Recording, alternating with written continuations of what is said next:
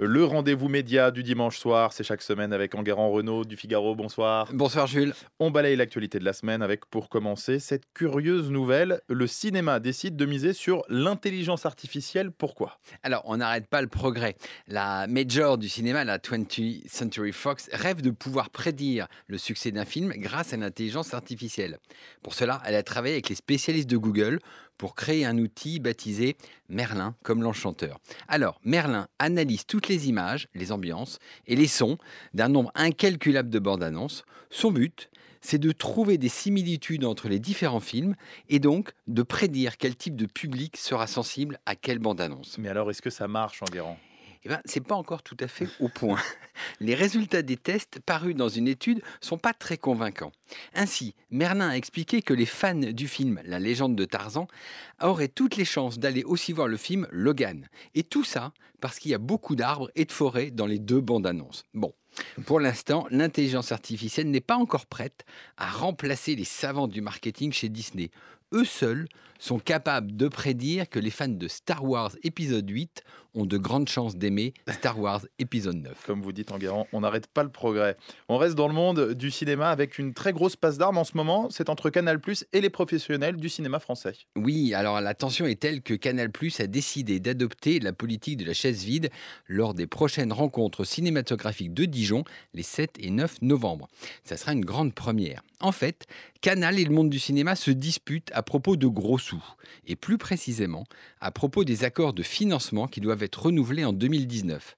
Alors, Canal, c'est le premier financier du cinéma. Il dépense 160 millions d'euros par an pour préacheter des films français.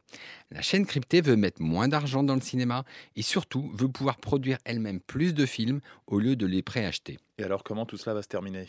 Comme toujours. C'est-à-dire, ils se font la gueule, ils se déchirent, et à la fin, ils se rabibochent. Canal et le cinéma, c'est un vieux couple. Ils ne se supportent plus, mais ne peuvent pas divorcer. Faut-il y voir une coïncidence En attendant, Canal remet la main sur le football anglais? Oui, alors Canal s'est décidé enfin à casser sa tirelire. Il a racheté les droits de la première ligue, le foot anglais, pour les trois prochaines saisons. Ça va lui coûter environ 115 millions d'euros. Il était temps. Depuis trois ans, Canal perdait systématiquement tous les droits du foot.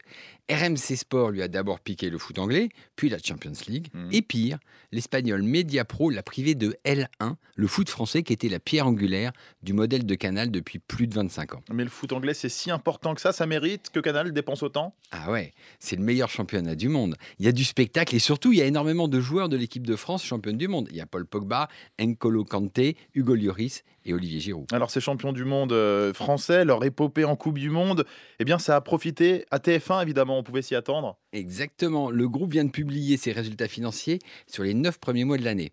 Et c'est la fête. TF1 champion du monde. Grâce à la victoire des Bleus au Mondial de Russie, eh bien, les écrans publicitaires de TF1 ont fait carton plein. Les recettes publicitaires ont augmenté de plus de 6%. Et ça, ça faisait des années qu'on n'avait pas vu ça. Et le mieux, c'est que pour une fois, TF1 n'a pas perdu d'argent en diffusant la Coupe du Monde.